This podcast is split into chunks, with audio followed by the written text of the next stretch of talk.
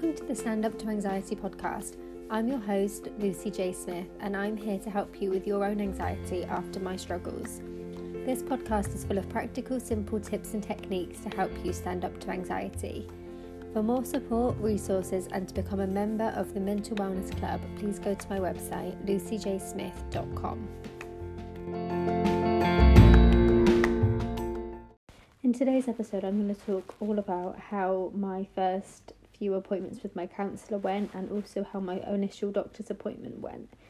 Um, so, for a really long time, I didn't realise that there was something um, actually wrong with how I was feeling. I didn't realise that there um, that anxiety and depression existed. I didn't know that um, I could receive help. I didn't know that counsellors existed. Um, I didn't really know anything about that whole world. Um, definitely didn't know about self help either. Um, so I just assumed that I would just be shy and lack confidence and be afraid of things forever, and that I kind of accepted that as just who I was, and that I would just have to live my life in that way. Um, and the day came where I was in a supermarket with my sister, and she walked off and left me alone in an aisle. Obviously, a completely natural thing to do. I didn't think there was anything wrong. I hadn't told her that I thought there was anything wrong, so there would be no reason for her to not do that. And I had what I know now um, is my most severe panic attack I've ever had. Um, and I was just completely frozen. I was stood in the middle of a supermarket aisle and I was sweating, shaking, crying. I couldn't breathe. My heart was racing. I felt dizzy. I felt sick. I had so many severe physical symptoms, and I literally thought, what on earth is happening? I have no idea what's happening to my body. I have no idea why I'm feeling this way. I have no idea what caused me to feel this way. I, I definitely don't know how to stop it. Um, and I just didn't know what to do. So I sat in my car and I couldn't drive home. I was just sat there crying and crying, thinking, what on earth is wrong with me? What can I do to stop this? And that was the moment where I realised that it wasn't normal and that it wasn't okay and that I didn't have to um maybe I didn't have to live like this.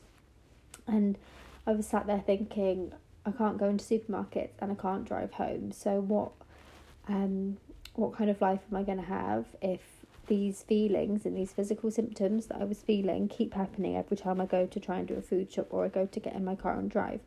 I'm not going to be able to do much and I'm not going to be able to live a normal life. So, I didn't know what to do. I didn't know what on earth was going on, but I just made that first phone call to the doctors there and then in the car.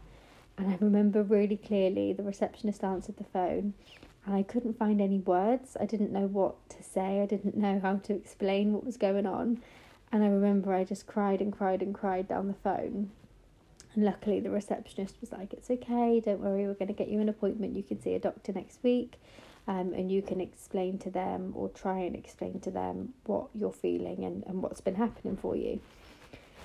Um, so I went to that first doctor's appointment the week after, um, and I remember he asked me if there was anything wrong with my work life or anything wrong with my home life, and both of the answers were no. There was no obvious um, sort of problem. There was nothing making me unhappy. There was nothing for me to um, worry about or that some doctor may feel that I had nothing to worry about. So there was no obvious sort of trigger.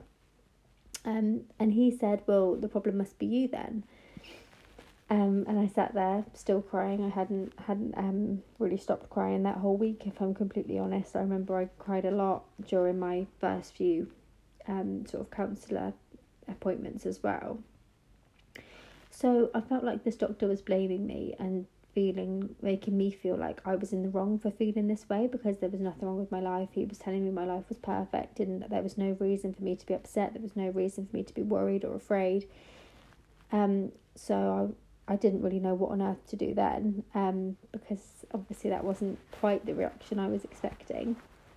He did, however, and I'm very grateful for this, say that I could be referred to a counsellor and that maybe they could help me to uncover a, a little bit more about how I was feeling and why I was feeling that way.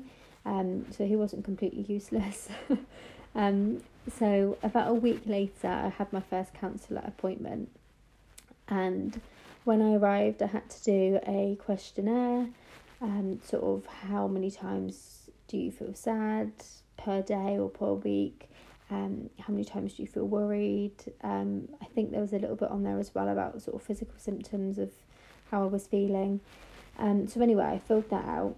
Um, and when I got into the appointment with the counsellor, because I had to fill it out in the waiting room, which was um also not a very nice experience.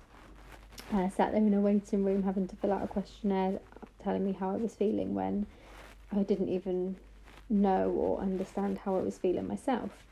And so I went into the room with the counsellor and she added up my scores of the questionnaire and she told me that I had severe anxiety and severe depression. Now, this was, um, I don't know the exact year, but it was, hmm, just trying to work it out. It was several years ago. So, anxiety, mental health, depression, things weren't really talked about very much back then.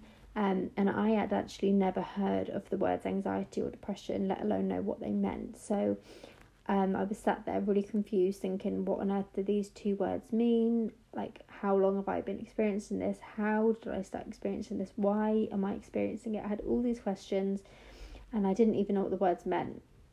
So, obviously, I told her this that I didn't know what they meant. She began to explain um, and basically, everything did start to make a little bit more sense. I did start to understand why um, I had been feeling the way I had been feeling, and I began to feel like it was a bit more normal because there was a name for it. So that was really good, um, and it was really helpful um, seeing a counsellor. They she really helped me with my driving and with being in public places, particularly shops um, and supermarkets. So it was really really useful seeing the counsellor. Um, however, one thing that did happen was she recommended a book for me on mindfulness, which was about 700 pages long, I think. I remember I ordered it on Amazon that night thinking, yes, this is going to be good. I'm going to listen to everything my counsellor says. I'm going to read all the books. I'm going to do all the things and I'm going to feel better. Anyway, this book arrived and it was huge and I was still struggling with severe anxiety and severe depression at the time. Obviously, it hadn't really got under control yet because it had only just sort of um, announced itself, shall we say. And um, so, anyway, I couldn't read the book. It was too overwhelming. It was too um, sort of scary to start a book that big on a topic I'd never heard of. Obviously, I'd never heard of mindfulness either back then. Um, however, it did give me sort of an idea that there was more out there that I didn't know about. There was books, there was blogs, there was articles, there was websites, there was Instagram accounts, there was YouTubes. Um, to be fair, I'm not even sure if Instagram was about back then. However, now Instagram is really, really good for this. Um, so I began to do loads of research and I began to do my own kind of self help um, journey. And that was when I really began to see a huge difference in my anxiety. That, alongside seeing my counsellor, really helped me to start to understand my symptoms, my triggers, the kind of things that helped. I began to learn about mindfulness in a more um, easy to understand way.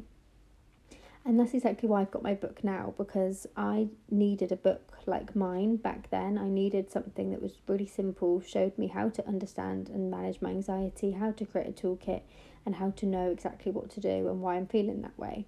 So there was nothing like that out there, which is part of the reason why I've created the book that is now available on Amazon. Um, so it's really important that if you are struggling and you felt like I did, you don't know what's going on, you don't know how to manage it, you don't know where to start, I would really, really suggest seeing a counsellor to help you with those first few stages. It might be like me, where you began your own self help journey after that, um, or alongside it, as I did in the start, and just help you to open up to that world out there of actually being able to live with your anxiety and depression or OCD or any other mental health conditions that you may have. Um, it's just really important to have that understanding, and I really feel like the counsellor appointments really help me with that. Um, Also, if you are struggling severely, there are obviously medications out there that can help you. I was put on citalopram after a really severe panic attack that um, basically it was just before I was going to go to work. Really, really severe physical symptoms. My heart was racing, felt sick, felt really dizzy, tight chest, felt like I was going to faint. Um, and I ended up going to the doctors because I thought there may be something more severe wrong than a panic attack. Um, but they assured me that it was a panic attack that I was experiencing, and they put me on some medication to try and help um, the physical symptoms of the panic attacks. So medication can be really helpful. Um, obviously, a mixture of all of these things counseling, medication, self help, mindfulness, meditation, exercise, a mixture of everything is really, really useful. But most importantly, I think it's really important for you to understand and manage your anxiety. So, know what your triggers are, know what your symptoms are, know how or when you may feel your anxiety, and then know what tools you can use to help you in those moments of, of high anxiety. So, is it that mindfulness works best for you? Is it that distraction, doing something like cleaning or crafts or a fun hobby that you like to do, or being creative, does something like that help you? Um, so, really try to create physical lists if you can on your phone or in a journal if you prefer, so that you've always got that, you always know what tools you can use in moments of anxiety. So I hope you find that really useful. Um, I this isn't something that I talk about very often. Um, it's right at the start of my journey, so it's quite a few years ago now. Obviously, since then I've done a lot on and worked a lot on myself and improved a lot, um, especially with my anxiety. But it's really nice to think back to that time and realize sort of how much I struggled and how far I've come. So please let that inspire you or encourage you and let you know that there is a way out, there is light at the end of the tunnel. Um, if you've got any questions at all, please just let me know and I'll speak to you in the next episode.